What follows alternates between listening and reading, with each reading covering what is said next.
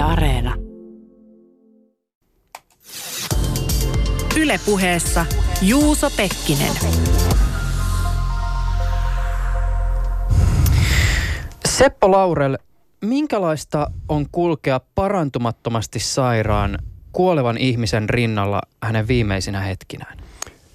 Ja se on hyvin tuollaista kiitollisuuden täytteistä kulkemista, sillä se on aina suuri ilo, kun tämä kuoleva ihminen vielä viimeisenä kalliina hetkinä huoli toisen kaverikseen.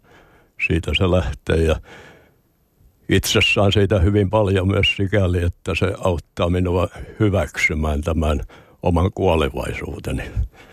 Kuolevaa potilasta hoitamalla oppii samalla ymmärtämään tämän elämän tuon haurauden ja epätäydellisyyden ja arvaamattomuuden ja kaikkea tällaista siinä saa kylkiäisenä ja siitä tulee palkkioksi sitten hyvä mieli. Sen verran täytyy tuohon vastaukseen kiinnittää huomiota, että aika monelle ihmiselle, joka ajattelee kuolemaa, ei varmaan ensimmäisenä kuvailevana sanana tulisi mieleen nimenomaan ilo ilo ja kiitollisuus ovat, ne ovat aika lähellä toisiaan t- tässä kohdassa, tässä tilanteessa. Ehkä intuitiivisin ajatus ihmiselle, joka ei ole ollut kuoleman kanssa tekemisissä, on toisaalta se suru. Suru on kyllä jo. Suru on yksi välttämätön, välttämätön seuraus kuolemasta. Ja surun parantajahan on sitten aika ja läheiset ihmiset. Onko tämä vapaaehtoistyö, jota sä oot tehnyt nyt yli 30 vuotta parantamattomasti sairaiden ihmisten rinnalla, tuntunut susta milloinkaan rankalta?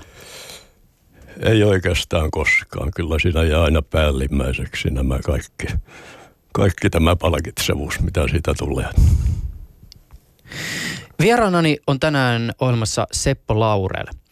Laurel on, Laurel on nyt jo eläkkeellä oleva merikapteeni, joka on palvellut muun muassa kauppalaivastossa merenkulkuhallituksen aluksilla sekä merenmittaustoimiston päällikkönä. Laurel tunnetaan myös suomalaisen majakkahistorian isänä, joka muun kirjallisen tuotannon ohella on julkaissut monia kirjoja Suomen majakoista. Lisäksi Laurel on toiminut yli 30 vuotta vapaaehtoisena kuolevien ja parantumattomasti sairaiden ihmisten kanssakulkijana heidän viimeisinä hetkinään. Tätä työtä hän tekee saattohoitoon erikoistuneessa Helsingin terhokodissa. Tänään tarkoitus olisi keskustella niin Laurelin työstä vapaaehtoisena kuin merestä ja majakoistakin. Teemme tätä ohjelmaa 10. päivä lokakuuta 2018. 13.10. vietetään kansainvälistä saattohoitopäivää. Ylepuheessa Juuso Pekkinen. Ja mahtavaa Seppo, että pääsit tänään ohjelmaan vieraaksi. Muistatko vielä, mitä sä ajattelit kuolemasta ja kuolemisesta ennen kuin sä olit ollut yhdenkään kuolevan rinnalla kulkemassa saattohoidossa? No lapsuudessa kuolema oli minusta hyvin paha asia, kun äitini kuoli keuhkotuberkuloosiin ollessani kymmenvuotias ja hän joutui kärsimään pitkän aikaa sen aikuisen kotisairaanhoidon puutteellisissa oloissa. Ja myös merellä ollessanikin ei kuolema hyvältä silloinkaan tuntunut. Ja siellä pystyin näkemään monia äkkikuolemia. Silloin 50-luvulla vielä laivat olivat yliikäisiä ja niiden varusteet ja lastauslaitteet niin laivossa kuin satamissakin olivat hyvin, hyvin puutteellisia ja loppuun kuluneita ja työturvallisuuskin oli aika olematonta, niin ei se silloin mitenkään hyvältä tuntunut. Mm. Sitä jotenkin en tiedä jotenkin, onko tämä makaperia ajatella näin, mutta kyllä niin kuin, tavallaan tämmöinen vertailu jollakin tavalla tuottaa myös sen ajatuksen siitä, että ei kuolemat kyllä ole veliä ja sisaria toistensa kanssa. Siis jos ajatellaan sitä, millä tavoin äkkikuolema yllättää, järisyttää maailmaa ja sitten taas toisaalta sellainen kuolema, jota seuraa vierestä ikään kuin hiipuvana ja hitaana – ja jota johto, jollakin tavalla pystyy ikään kuin etukäteen ajattelemaan, niin on ne aika erityyppisiä tilanteita. Sä oot syntynyt 30-luvulla, eikö se näin ollut? 37 vuonna syksyllä jo. Missä sä synnyit? Synnyin Oulussa.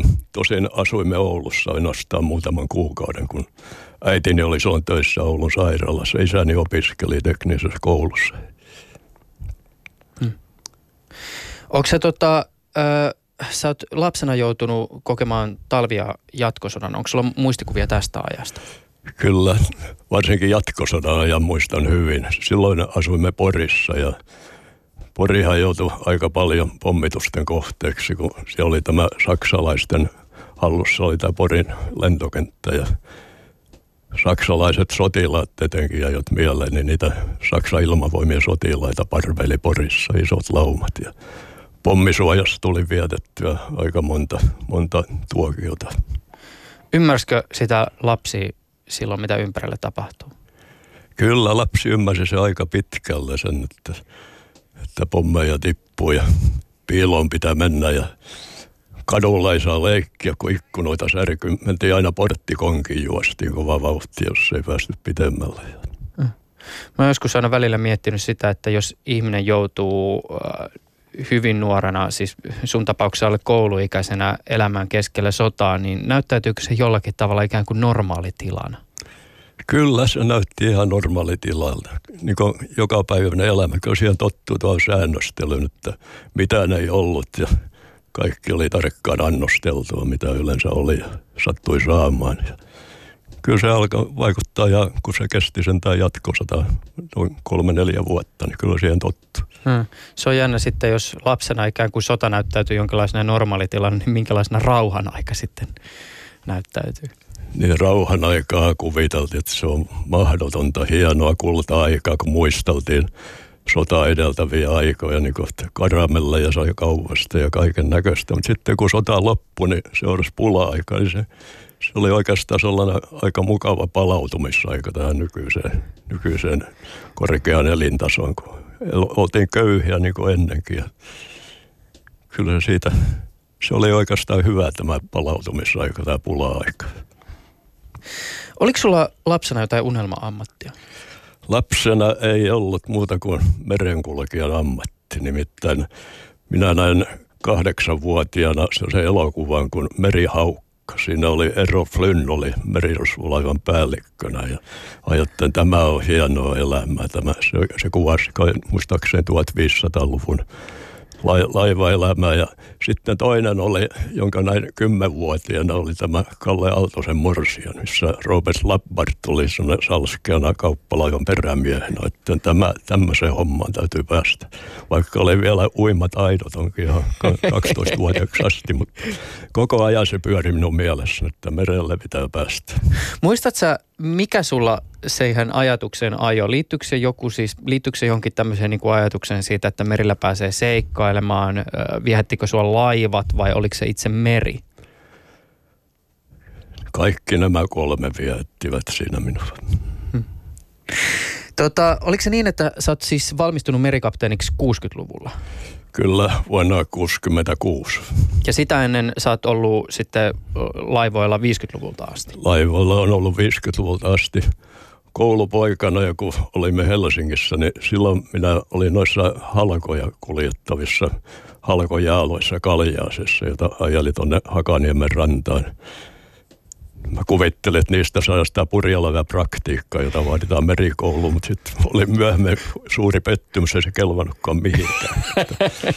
no, no sitten mä kävin sitten, tota, mä olin pankkiin, pääsin töihin läheteksi ja ylen siellä ja hissipojaksi asti. Ja sitten mä kävin iltakoulua, valmistuin sitten ylioppilaksi vuonna 58 vihdoin ja viimeiseltä. Silloin minä lähdin pysyvästi merille sitten ihan oikeasti oikeaan laivaan ensimmäinen matkani suuntautui Lontooseen. Se oli ainutlaatuisen hieno homma.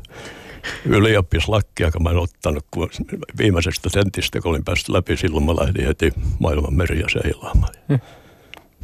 Oliko se ihan päivän selvää, että susta tulee nimenomaan sitten kapteeni lopulta? Kyllä se semmoinen tavoite oli, se aivan päivän selvä ollut, mutta suuri haave se oli kyllä koko ajan. Merenkulkuun ja merenkuluammattilaisiin liittyy paljon mielikuvia. Siis työ on raskasta henkisesti ja fyysisesti ja se vaatii tekijältään henkistä ja fyysistä raavautta. Lisäksi koko ammattikunta on varmasti joidenkin ihmisten mielissä leimanneet ne seikkailuhaluiset ja nuoret miehet, jotka ovat valinneet ammatin nähdäkseen maailmaa ja ehkä myös ollakseen näkemättä jotain siellä kotipuolessa. M- miten sun mielestä mielikuvat ja todellisuus resonoivat toistensa kanssa? Aika huonosti resonoivat toistensa kanssa. ei sitä Kalle Aaltosen morsiamen hienoa elämää ei siellä kokenut lainkaan. Se oli työntekoa. Sen ajan laivat oli vielä, kun ne höyrylaivoja, joissa palvelin, ne oli aika rankkoja kansipuolella olla.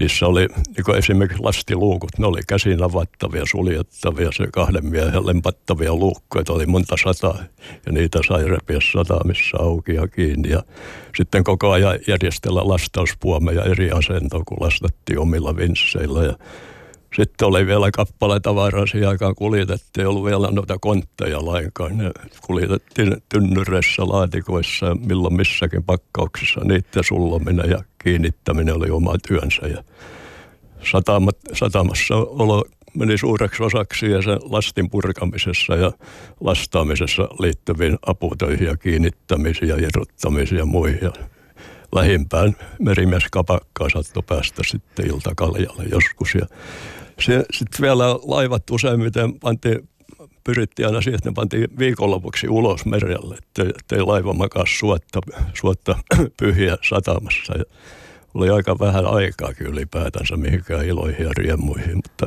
kyllä jotain pientä aina löytyy. kun kuuntelee tätä, niin voin kuvitella, että varmaan on ottanut pannuun sitten vielä, jos joku maakrapu tulee siihen viereen kettuilemaan, että ennen oli laivat puuta ja miehet rautaa ja nykyään toistepäin. Näin oli. On ollut sekä puulaivoissa että rautalaivoissa.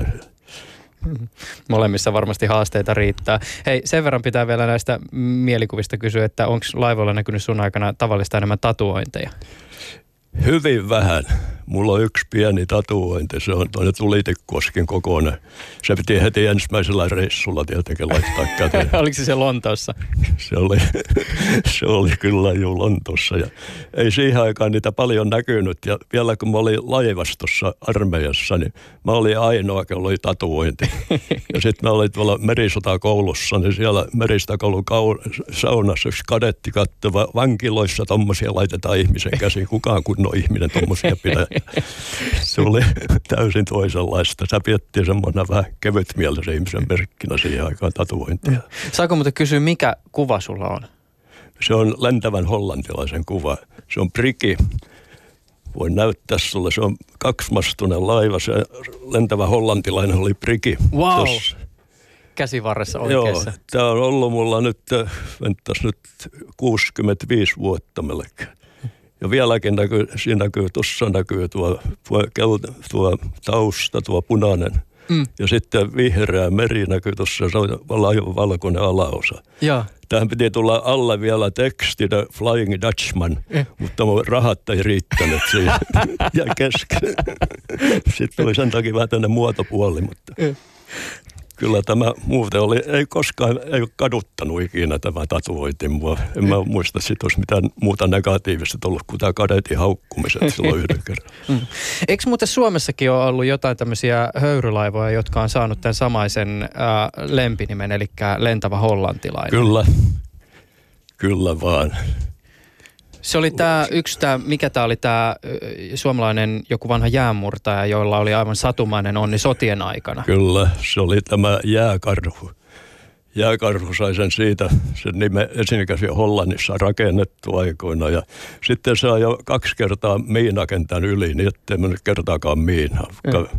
Venäläiset oli lentokoneesta miinoittaneet tämän väylän, niin hyvällä tuurilla se vaan meni läpi niistä. Sitten se varoitettiin, se on miinotettu, ottakaa toinen haara. No meni toiseen haaraan ja otti kuitenkin uudelleen se saman miinakentän yli, eikä taaskaan käynyt mitään. Tota, Tämä on tietysti melkein oma ohjelmansa aihe, mutta mä voisin muutamalla sanalla kysyä sulta talvimerenkulusta. Sä oot ollut aikoinaan kirjoittamassa tämmöisen 80-luvulla julkaistun aihetta käsittelevän kirjan ja sitten 90-luvulla kirjoitit teoksen, jonka aiheena oli nimenomaan nämä höyrymurtajat. Ja, ja sen verran kerron, vielä siis taustaksi, että talvimerenkulkua on Suomessa voitu pitää niin kuin jonkinlaisena myös siis elämän ja kuoleman kysymyksenä. Katovuosina 1967-1969 anteeksi 1867-1869 Suomessa kuoli, kuoli yli 100 000 ihmistä. Väestömäärään suhteutettuna kyseessä oli varmaan yksi maamme suurimmista katastrofeista ja ymmärtääkseni tämä toimi siis jonkinlaisena herätyksenä aikoinaan sille, että Suomessa alettiin ylipäätänsä kehittää talvimerenkulkua. Näin oli.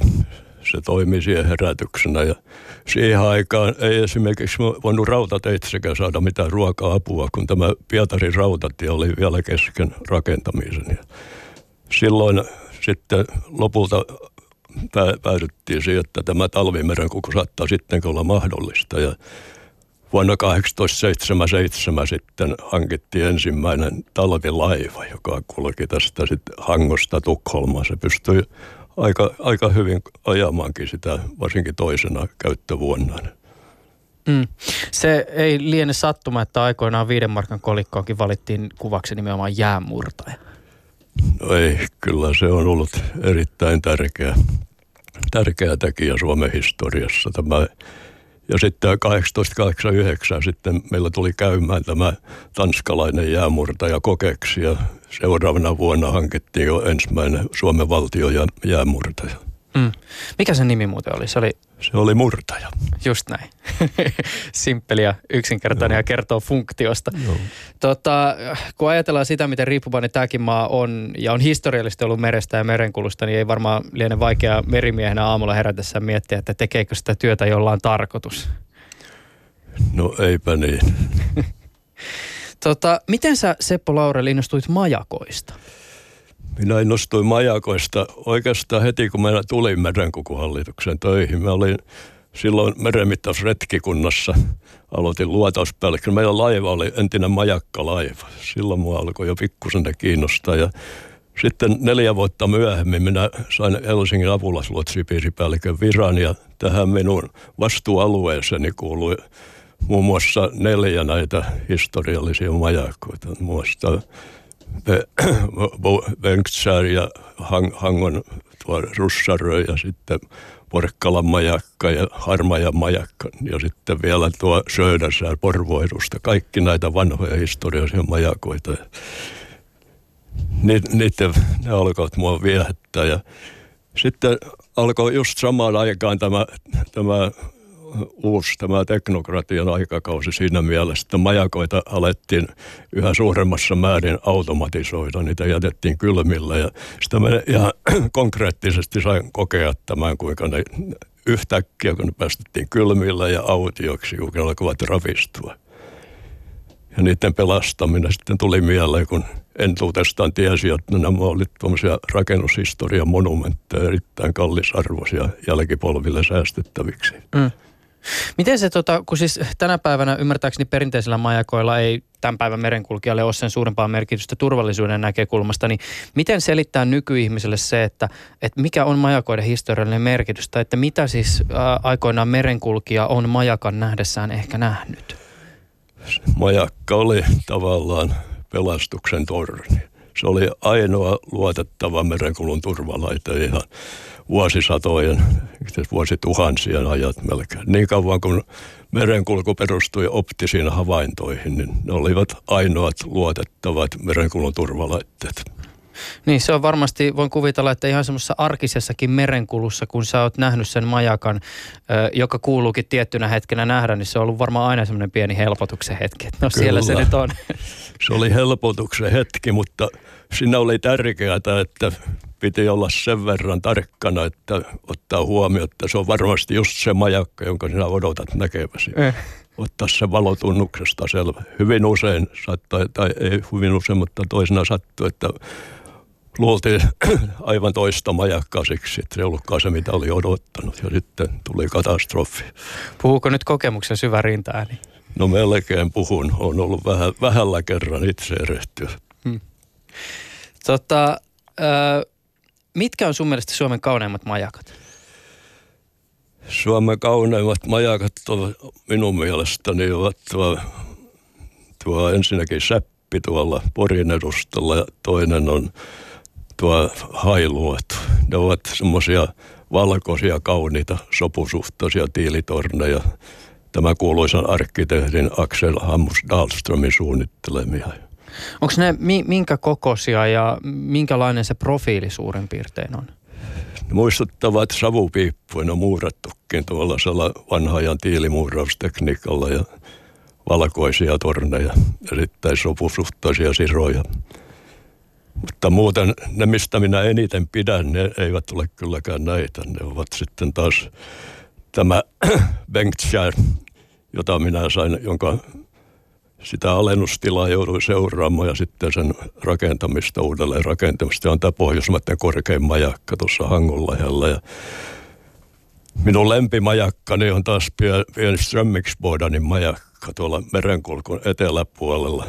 Pieni torni, vähän toistakymmentä metriä korkea, sen vieressä majakavartijoiden rakennus ja tuo sellainen pieni luoto, josta meri käy yli vähänkin suuremman myrskyn aikana. Ja se mua viehti eniten. Siinä, siinä oli sellainen niin kutsuttu elämänlanka, sinne köysi, joka oli vedetty sieltä rakennuksen, asuinrakennuksen reunasta majakan porraspieleen. Siitä kiinni pidelle nämä majakovartijat joutuivat aina kulkemaan, kun lähtivät töihin ja töistä pois. Tota, kukapa meistä ei olisi joskus majakkakuvia tai majakkaa katsellessaan miettinyt sitä, että minkälaista on elämä sellaisella majakalla, joka sijaitsee pienellä luodolla tai saarella. Minkälaista se elämä ja työ tuommoisessa paikassa on ollut? Se on ollut aika yksitoikkoista työtä. Moni varmaan maallikko pitäisi tehdä hukkaa heitettynä elämänä. Täysin sään armoilla olemista. Kauniilla säällä tietysti pystyy jotakin kalastelemaan. Muu oli tätä vahdinpitoa majakassa. Majakoissa yleensä oli neljä majakanvartijaa ja majakkamestaria, jotka sitten majakkavartijat vuorotella hoitivat päivystystä tornissa ja tekivät päivällä muita askareita, laina korjausmaalaustöitä, mitä milloinkin oli. Ja sitten myös tuo jatkuva valppaus ja kauas tähysteleminen. Se varmasti teki ihmisen luonteenkin jotenkin valppaaksi. Oman henkensä vaarantaenhan nämä majakavartijat pelastivat lukemattomia merenkulkijoita varmasta kuolemasta. Se on kiinnostavaa, jos ajattelee sitä, että päivät pitkät tuijottelee merta. Ja, ja siellä pitää kuitenkin olla valppaana ja varmasti joutuu sitä ympäristöään jollakin niin kuin erityisellä katseella tarkastelemaan, niin – Miltä se meri alkaa tavallaan siis tämmöisessä tilanteessa näyttää? Saako se esimerkiksi jollakin tavalla inhimillisiä piirteitä? Voiko meri näyttää vihaselta tai tyytyväiseltä? Tai Kyllä. Voiko, niin. Kaikkia näitä piirteitä löytyy. Herttaisimmillaan se on joskus vaikka myrskyn taannuttua, kun rauhalliset mainingit tulevat vastaan, niin valaistus on vielä kaunis ja miellyttävä. Ja häijyimmillään se on minusta – jos sattuu talvimyrsky, näkyväisyys olematonta, pyryä, laiva heittelehti ja se käyttäytyykin sillä tapaa juonikkaasti ja ovelasti. Yrität vaikka kulkea sen lastin päällä vaikka keskilaivasta laivan perään ja koitat kytätä sellaisen seikan, nyt pääset, että et kastu, niin takulla kastut. Silloin justiin laiva hyppää ja niin. Mm. ja sitten se kerää vielä jääkuoren myrskyn aikana, että saattaa olla kaatumisen vaarakin, jos oikein huonosti käy. Voiko merta kohtaan olla kiitollinen tai vihainen? Molempia voi olla ihan, ihan täysin. Niin paljon inhimillinen meri kyllä on.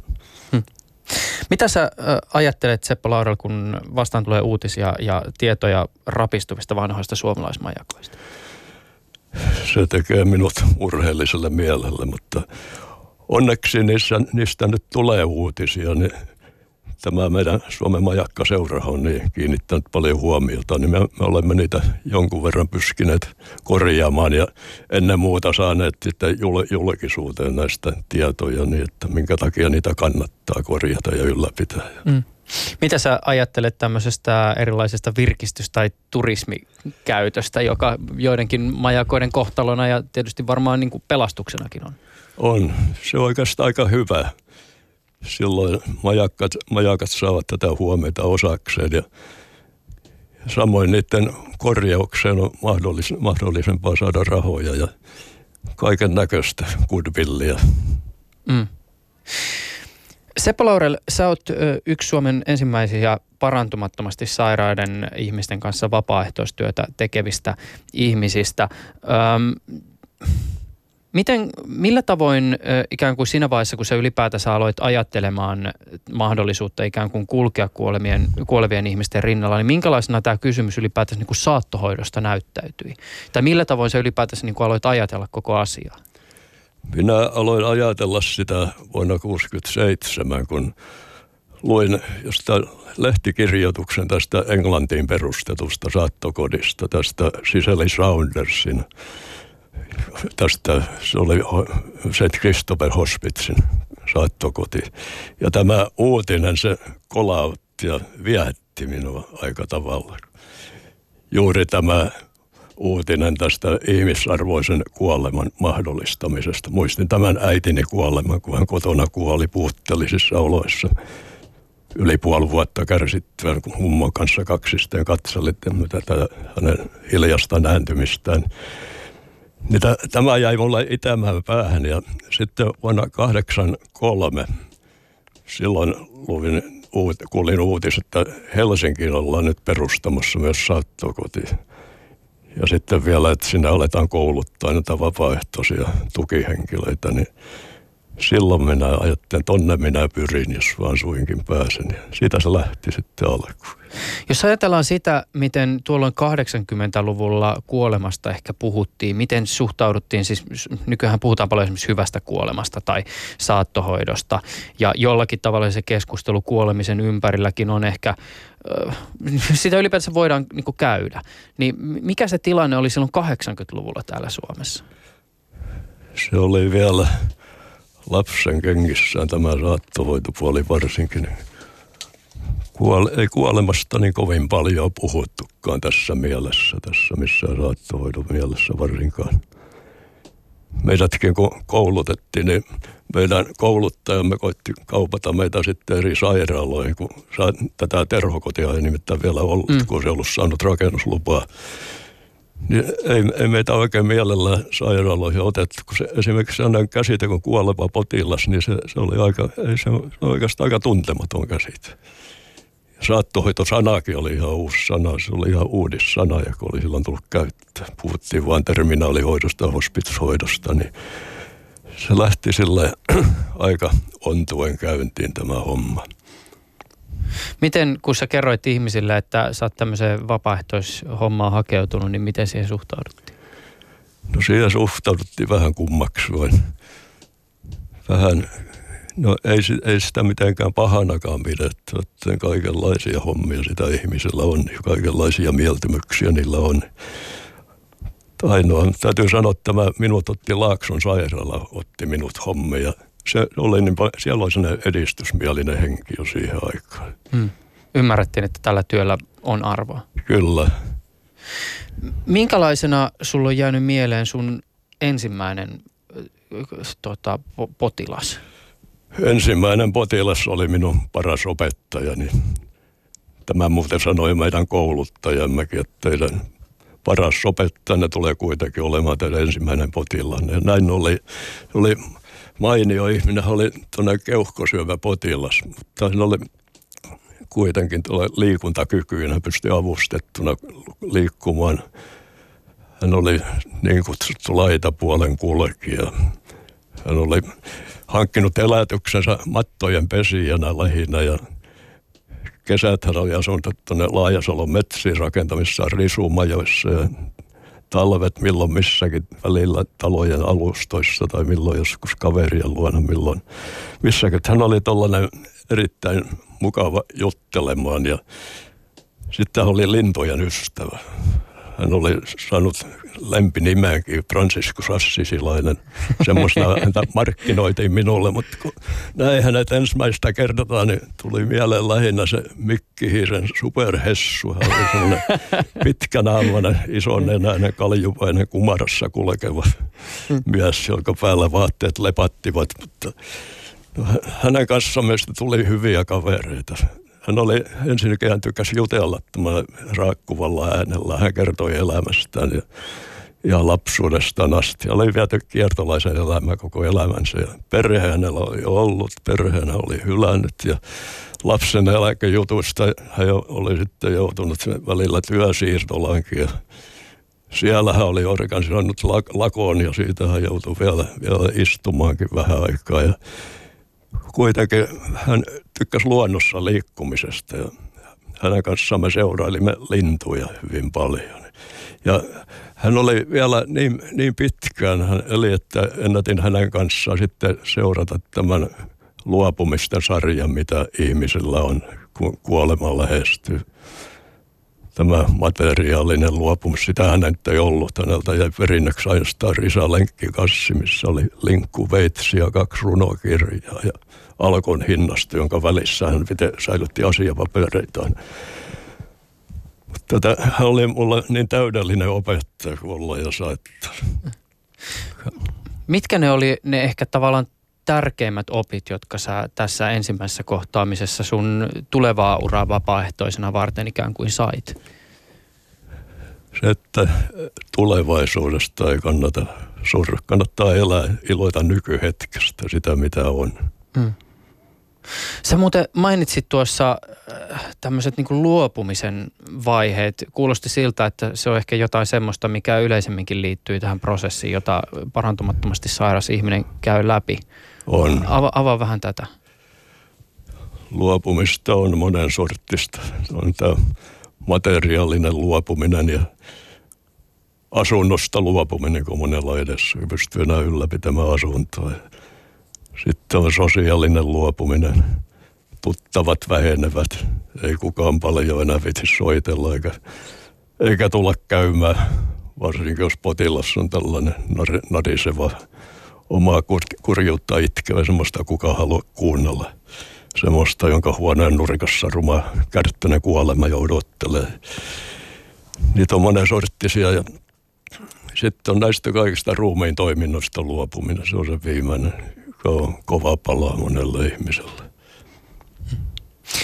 Tuo on varmaan siinä suhteessa aika erityinen prosessi, koska jos ajattelee tavallaan sitä, että mitä minä olen tai ketä me olemme, niin sehän ei ole vaan ikään kuin tämä ikään kuin maallinen kehomme, vaan me olemme siis jollakin tavalla, siis meidän asuntohan on meidän jatke. Tai ystävät ja ihmiset, jotka meidän ympärillä, niin nehän ovat ikään kuin kiinteästi yhteyksissä siihen, keitä me olemme.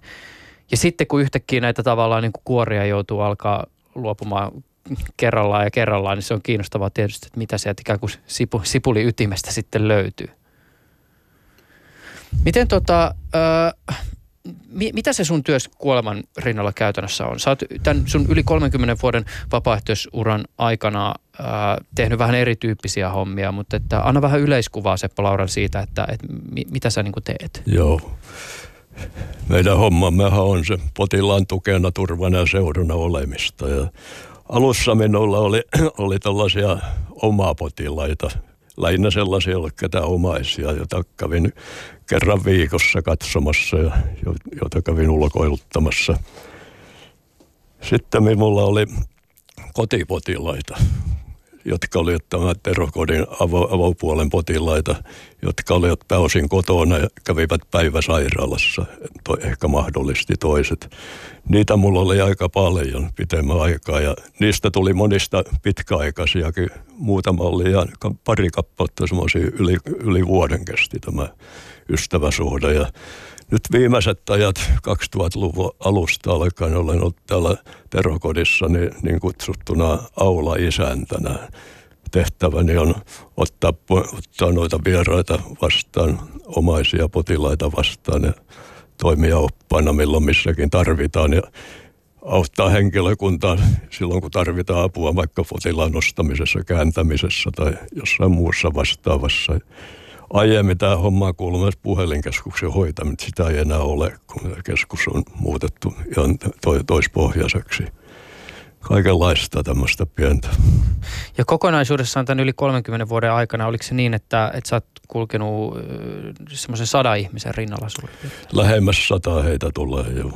Muistaakseni eilen tuossa laskesken sai 93 tai 94 mitä mä nyt var, varmuudella muistan. Mä oon kyllä pitänyt kirjaa näistä ihan alusta alkaen. Alussa meidän nimittäin piti täyttää sellainen lomake aina, missä me nämä kaikki käyntimme laitamme ylös. Ja mulla on jäänyt siinä niin kuin tavallaan ryyppy päälle. Laskin just 2238 potilaspäivää mulla on ollut tai käyntipäivää. Mm. Miten tota, ihan siis tämmöinen käytännön kysymys, kun sä oot ollut ihmisille esimerkiksi niin kuin omahoitajana, niin. niin millä tavoin te olette ikään kuin löytänyt toisensa? Että onko se mennyt sillä tavoin, että kuka nyt sattuu vapaaehtoinen olemaan vapaana vai mietitäänkö siinä ikää, sukupuolta, elämänkokemusta? Miten se niin käytännössä toimii? Kyllä, meillä on tämä oma koordinaattori, joka hoitaa tätä välitystä ja samoin nämä kotipotilaat, myös tämä kotisairaanhoidon vetäjä. Hän koittaa etsiä sopivan, sopivan vapaaehtoisen tai sopivalle potilaalle. Hmm. Miten tota, sä mainitsit tuossa sen, että, että vapaaehtoinen saattaa kulkea esimerkiksi semmoisten ihmisten rinnalla, joiden omaiset eivät halua olla tässä prosessissa mukana.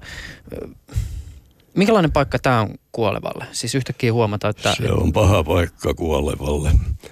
Hyvän kuoleman edellytyksenähän on, että, että on nämä ruumiilliset tuskat hoidettu, henkiset tuskat hoidettu. Ja sitten pitää olla vielä sovinnossa Jumalasuhteen kanssa ja sitten läheisten, läheisten kanssa myöskin pitää olla sovinnossa silloin jää tämä lähtörauha tältä kuolevalta kokonaan, jos, jos toinen, toinen ei tule häntä katsomaan, vaikka potilas itse sitä haluaisi.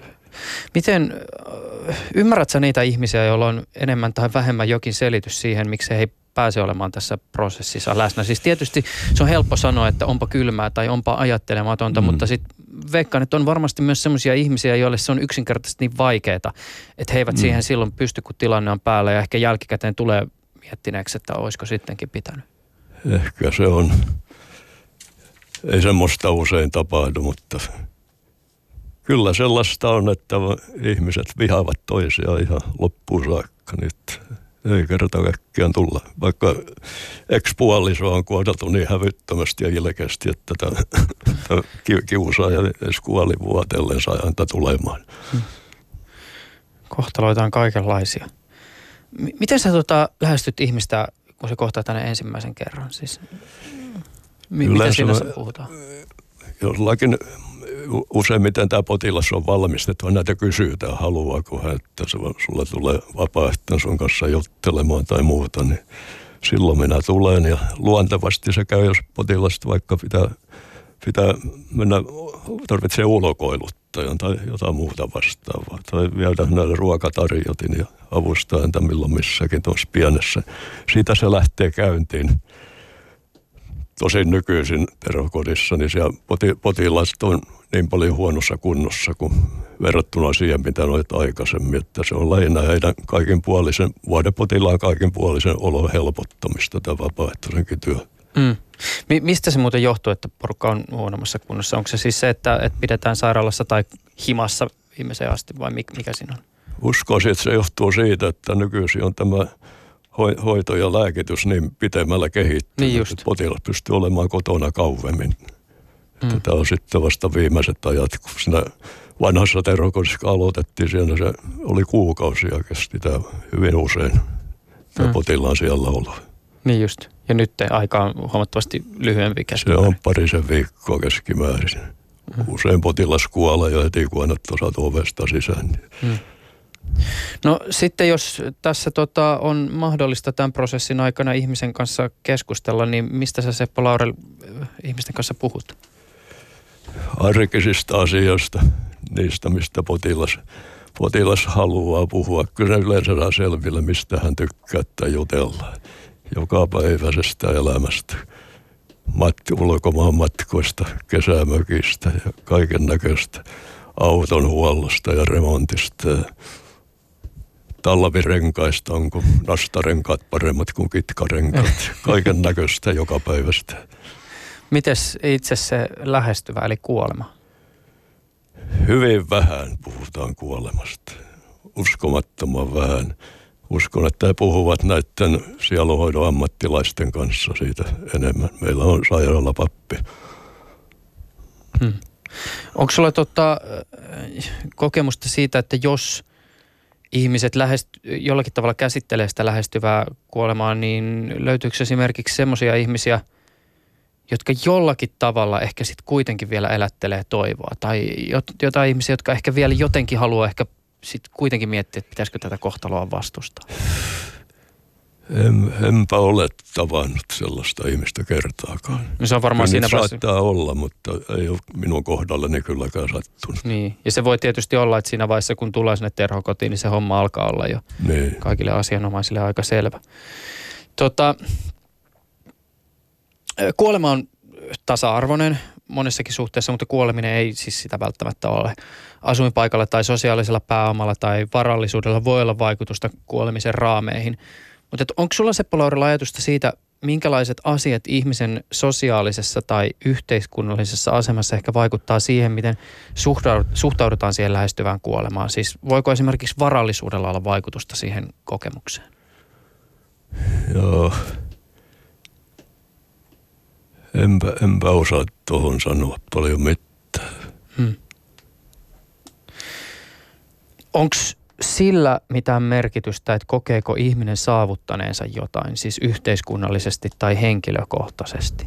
Tuleeko vastaan semmoisia tyyppejä, jotka miettii just sitä, että vitsi, että onneksi mä tein sen tai onneksi on ne lapset tai on, onneksi työelämässä sain jotakin aikaiseksi? Joo, kyllä. Sellaista tulee paljonkin, kun puhutaan eletystä elämästä. Sellaisia tilanteita on paljon. Tietävät, että jäi jotain perintöä, tuosta henkistä perintöä myöskin. Että he ovat olleet jonkunlaisia vaikuttajia. niin Se kyllä, usko se tuottaa heille lohdutusta. Kuinka paljon sun potilailla on ollut tämmöisiä niin sanotusti viimeisiä toiveita, siis että haluan polttaa viimeisen tupakan tai syödä jotain ennen kuin täältä lähden tai jotakin tämän Nyt on ollut aika paljonkin. Ai, Ihan semmoisen syömisestä tuli mieleen. Mulla oli yksi sellainen kurkkusyöpäpotilas. Hän, hänet, hänellä oli sellainen mieltymys, hän halusi aina, että me käydään jossain ostoskeskuksessa. Hän oli nyt semmoinen, jota pystyi ulkoiluttamaan. Ja hän halusi ostaa ihan viimeisenä aikoinaan, vielä kun hän pääsi jotenkuten liikkumaan, niin pienen palan kraavisiikaa. Vaikka hän pystyi edes nielemään sitä, mutta piti saada ja sitten siitä tehtiin sitä pientä mössöä, mitä hän sai pitää suussaan. Niin naamasta näyttää, nautti siitä kovasti. Se oli yksi. Ja sitten sit tommosia isompia toiveita. Muista heti silloin alussa, kun aloimme vanhassa terrossa, niin siellä oli yksi potilas, joka halusi vielä kerran eläessään päässä purjehtimaan. No ei siinä mitään siellä. Hänet vietiin ambulanssia kaivopuiston rantaan, pantiin purjeveneeseen hänen veljensä veneeseen ja purjehtivat monta tuntia. Ja, ja hän nautti siitä matkasta ja elikin vielä muutaman päivän sen jälkeen. Ja siinä toteutui just tämä Siseli Saundersin ajatus tämä, että kun mitään ei ole enää tehtävissä, on vielä paljonkin tekemistä ihan kirjaimellisesti. Ja yksi mulla oli toinen, oli näitä viimeisiä, viimeisiä ajatuksia, kun tuossa muistelen, niin oli ne emigrantti, hän oli Inkerin suomalainen. Hänellä oli semmoisia kasa sinikantisia vihkoja, joihin oli kirjoittanut kosmoskynällä elämän kertansa. Ja mm. Hän oli ihan palava tahto saada, että se pitää saada julkaisu kuntoon, kun hän kuolee. Hän oli ollut jonkunlaisten lasten opettaja, lastenlaulujen säveltäjä. Ja minä sitten otin se hommakseni. Otin aina yhden vihkon kerrallaan työmaakokouksen ja sitten kotona naputtelin ne sitten digimuotoon ja sitten vihko kerrallaan mentiin läpi sitä. Se kesti semmoinen nelisen, muistaakseni nelisen kuukautta. Ja usko, että tämä piti hänet hengissä nämä viimeiset ajat. Hän oli aika pitkälle edennyt keuhkosyöpä silloin, kun hän tuli tänne terhoon. Ja, ja viimeisenä aikana hän oli silloin, ja hän pystyi paljon puhumaan, mutta hänellä käsittääkseni vielä ymmärrys toimia. Hän istui G-tuolissa ja hän sai pitää sylissään tätä printtiliuskojen nippuja ja tätä, tätä levykettä, missä ne oli painomuotoon saatettuna. Se tuotti minullekin suurta iloa, kun mä näin, että hän vielä ymmärsi tämän, että nyt, nyt hän on saanut, saamassa kirjansa julkaistua. Tosin en tiedä sitten julkaistiinko sitä, sitä Viron suurlähetystä järjesti hänen hautajaisen. En tiedä, miten se meni eteenpäin. Ja hänellä oli kaksi Ruotsissa asuvaa tytärtä. Todennäköisesti aineisto sitten peri, perityi hänen tyttärille. Mm. Se on joskus tämmöisenä vaan ajatuksena siis just, kun varmasti moni on miettinyt tämmöistä, että, että jos jossain vaiheessa joutuisi esimerkiksi valitsemaan oman niin viimeisen ateriansa, Ja sitten ajatuksessa ikään kuin käy läpi sitä, että mitä valitsisi ja ehkä miettii sitä, että, että, että miten sitä söisi. Niin mä oon itse huomannut ainakin semmoisen, että usein tämmöisten ajatusleikkien jälkeen jollakin tavalla se seuraava asia, mitä tekee, siis oli se sitten, että käy kotipihalla lenkillä tai syö sitten sen seuraavan lounaan tai mitä ikinä, niin jollakin tavalla siihen jää ehkä semmoinen joku ajatus siitä, että ehkä sitä sitten kuitenkin kannattaa olla ihan näistä pikkujutuista jotenkin kiitollinen. Siis ikään kuin siitä, että jokainen hetkihän meillä voi olla Kyllä. viimeinen.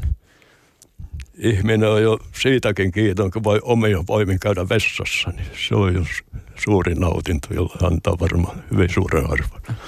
Onko sulla tota ajatuksia siitä, että, että äh, pitäisikö jo, jokaisen ehkä jollakin tavalla joskus, vaikka siinä vaiheessa, kun on vielä sielu ja ruumiin voimissa, niin jotenkin ajatella ehkä sitä niin kuin omaa loppua? Mm. Kannattaako niin kannattaa. tehdä? Siihen kannattaa kyllä valmistautua. Tätä omaa kuolevaisuutta kannattaa kyllä, kannattaa opetella hyväksymään. Ja sen oppii juuri kun tämän elämän haurauden, arvaamattomuuden ja epätäydellisyyden hyväksy, niin sitten oppii tämän. Silloin on paljon helpompi kuolla, aivan varmasti. Mm. Luopumista voi harjoitella, antaa pois sellaisia tavaroita, mitä ei tarvitse. Se on mahdottoman hyvä treenaamista siihen hommaan, tämä aineellisen luopumisen puolelle. Mitä sitten, jos kuolema pelottaa? Mm. Joo. Jos potilas pystyy vielä ymmärtämään puhetta, niin kaipa hänellä pitää jotenkin todistella, ettei kuolemassa mitään pelkäämistä ole.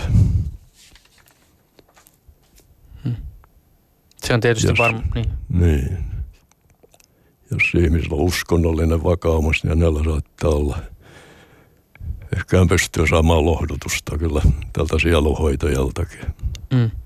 Miten muuten tota, ihan käytännössä tämmöisessä vapaaehtoistyössä ja siihen valmistautumisessa ja koulutuksessa huomioidaan se, että äh, varmaan vapaaehtoiset, jotka kuolevat parantumattomasti sairaiden ihmisten rinnalla, niin joutuu kohtaamaan myös varmaan aika erityyppisiä siis maailmankatsomuksia tai näkemyksiä liittyen siihen, että mitä kuoleman jälkeen tapahtuu. Niin.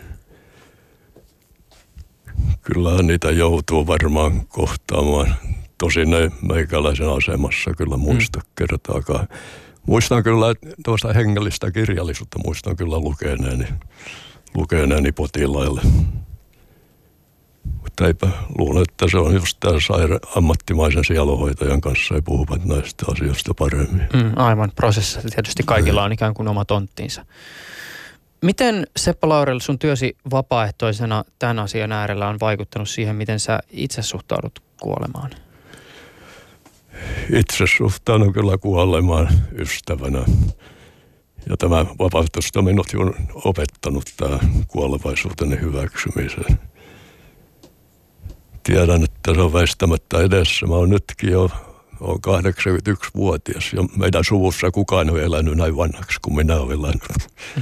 Isäni kuoli 56-vuotiaana, äitini 38-vuotiaana, isovanhempani vielä alta, siinä vähän yli 60 niin olen vaan kiitollinen tästä elämästä, mitä olen saanut nauttia. Ja tämä on opettanut minut myös nauttimaan nykyhetkestä tämä kuolevien työkaverina oleminen. Ja kuoleman pelko kyllä vähenee, kun tätä hommaa hoitaa. Mitä huomioita sulla on liittyen siihen, minkälaisia asenteita tai ajatuksia meidän yhteiskunnassamme on kuolemaan liittyen? Suhtautuminen on nykyisin tuommoista asiallisempaa kuin mitä se oli ennen. Esimerkiksi näkee tuossakin saattokoteja on nyt jo aika paljon Suomessa. Ennen niitä oli neljä, nyt niitä on tullut lisää ja vielä tuollaisia saattohoito-osastoja vielä ympäri Suomea. Että ei ole enää sitä asennetta, joka oli silloin, kun mitä ensimmäinen kurssi käytiin. Niin silloin se oli vielä semmoista, kuolema koettiin vielä jotenkin enemmän pahana asiana, jolle paljon mitään, mitään tuommoista äkkipysä tai tuommoista lievennystä olemassa. Hmm. Onko sulla äh, tässä työtä tehdessä tullut jonkinlaisia ajatuksia mieleen liittyen esimerkiksi eutanasiaan? On, on ja e, hyväksyn kyllä eutanasian täysin. tuonne ihmisarvoinen kuolema täytyy olla ihmisen saatavissa, jos hän sitä haluaa. Hmm. Niin, toki eutanasia, mä itse myös miettinyt sitä, että se on jollakin tavalla, tietysti siihen liittyy tämä, totta kai voimakkaasti tämä kärsimyksen poistaminen, mutta että jotenkin tässä ajassa on tosi luontevaa, että siitä käydään keskustelua ja varmaan se keskustelu tulee kiihtymään ihan myös siitäkin syystä, että kun me kuitenkin eletään semmoisessa yhteiskunnassa, missä se ajatus siitä, että elämä kaikissa valinnoissa on jollakin tavalla ihmisen itsensä käsissä, niin sitten se ajatus vielä siitä, että se olisi ikään kuin myös omissa käsissä jollakin tavalla siinä viimeisessä hetkessä, että olisi se mahdollisuus ikään kuin myös tehdä se päätös. Mutta että joo, ei, se, se ei myöskään ole helppo. Ymmärrän myös, että siihen liittyy näkökulmia, mm. jotka, jotka myös ongelmatisoivat sitä ajatusta. Seppo Laurel, jos jollakin tulee sellainen ajatus, että haluaisi ryhtyä tekemään sitä vapaaehtoistyötä, jota säkin nyt teet, niin miten asiassa ehkä voi edetä ja mitä ehkä kannattaisi myös miettiä etukäteen ennen kuin edes on mihinkään yhteydessä? Yksi, mitä kannattaa miettiä, on, on mahdollisuus tehdä tätä, nimittäin harkita tätä omaa ajan käyttöä. Tämä sitoo jonkin verran ihmistä se on tämmöistä, muutenkin se vaatii sitoutumista tämä työ, jos tämä, tähän alkaa. Ei voi esimerkiksi kotipotilaan luona käymistä noin vaan jättää kesken ja eikä tulla silloin, kun on etukäteen sovittu, niin on myös tultava silloin.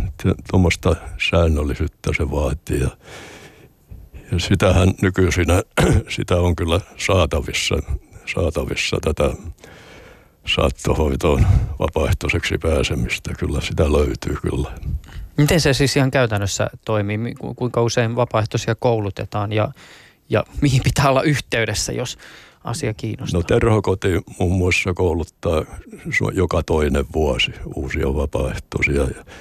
Netistähän se löytää. Katsoo vaan naputtelee vapaaehtoistyö vapaaehtoistyö ja, tai sitten vielä siitä saattohoidon vapaaehtoistyö. Siitä löytyy kyllä, mm. missä tätä missä tätä vapaaehtoistyötä on, missä laitoksissa ja missä sitä, missä sitä saa koulutusta. Sitäkin mm. löytyy. Onko jotain tämmöisiä erityisiä vaatimuksia liittyen siis siihen, että minkälainen elämäntilanne pitää toi olla tai ajatusmaailma tai – Joo, elämäntilanne pitää olla sellainen, että pystyy sitä tekemään. Esimerkiksi lä- läheisen omaisen puolison kuolumasta pitää yleensä olla kulunut ainakin kaksi vuotta. Että ei ole omaa surutyö itsellä menossa siihen aikaan. Se on yksi niistä ja, ja yleensäkin, että pystyy pit, pitkä, pitkäjänteiseen työhön. Mm. Siinä voi mennä pitkäkin aika yhden potilaan kanssa. Mm. Sä mainitsit tuossa muuten tuon ö, potilaan kotona kohtaamisen. Millä tavoin se tilanne eroaa siis se, että, että ollaan siellä terhokodissa tai sitten, että mennään potilaan kämpille? Niin, silloin mennään ihan toisen tämän potilaan reviisillä, ihan toiseen ympäristöön ja sillä tavalla se eroaa. Sitten ei ole tätä laitoshenkilökunnan väli, välitöntä tukea saatavissa niin konkreettisesti kuin terhokodissa. Että sieltä kun vain nykästä jotain hoitaja pyytää apua, mutta täällä se on kyllä mahdollista saada apua, jos tarvitsee. Soittaa kännykällä terhokotiin ja pyytää päivystävältä hoitajalta neuvoja. Mm. Mutta miten se tilanne eroaa ehkä sen ikään kuin tavallaan jotenkin yritän muotoilla se näin se asetelman näkökulmasta, koska sitten jos ollaan vaikka siellä niin terhokodissa, niin siellä – no tavallaan ollaan ikään kuin vierassa paikassa, vaikka se onkin ne viimeiset päivät sen ihmisen koti ja oma tila. Niin. Mutta että, että kyllähän koti on kuitenkin ihmiselle niin kuin aika erityinen paikka ja siellä hän on tavallaan sen, sen paikan no, herra tai emäntä. On. Sillä tavalla mä oon tavallaan vieraana siellä. Enkä isäntävän edustajana niin kuin terhukodissa. Mm. Hm. Seppo Laurel, jos sun pitäisi veikata sitä, että miten keskustelu tai suhtautuminen kuolemaan ehkä meidän yhteiskunnassamme tulee tästä eteenpäin kehittymään, minkälaisia asenteita tai muutosta ehkä kulttuurissa tapahtuu, niin mitä sun pitäisi veikata tai mitä soisit tapahtuvan? Joo, ainakin sen, että eutanasia liian kevytmielisesti alettaisiin käyttämään. Niin no se totta kai, jos niin, sitä keskustelua käydään. Mm. Mutta mitä mieltä sä oot tämmöistä niinku erilaista, siis on kaikenlaisia tämmöisiä kursseja, missä ihmiset tekevät esimerkiksi omat arkkunsa ja suunnittelevat omat hautajaisensa, niin tuleeko näistä ikään kuin siis arkipäivää? En tiedä. Ainakin se on levinnyt kovasti tämä. Tuntuu ihan mukavalta ajatukselta tuo, että suunnitellaan jo vähän omia hautajaisia kuolemaa. Silloin ne tulee varmasti hautajaisetkin kunnolla pidettyä, kun itse suunnitellut ne. Vielä rahoittanut ne etukäteen jollakin tavoin. Mm. Se on jännä, tota, mä, oon itse törmännyt useasti tämmöiseen ajatukseen, että, että erityisesti nuoret ihmiset, kun ajattelee sitä tämmöisiä leikkiä, just näitä ajatusleikkejä, niin miettii, että minkälaista hautajaiset haluaa, niin mä en varmaan, en ole hirveän monen ihmisen törmännyt, joka ei olisi sanonut sitä, että haluaisi jollakin tavalla hauskat hautajaiset. Siis mm. ihmiset haluaa ja kertoo kavereille, että haluan, että sen sijaan, että suretaan, niin ilottaisiin elämästä. Mm. Mutta et se on tietysti paljon helpompi sitten sanoa kuin lopulta toteuttaa. Se voi olla jo.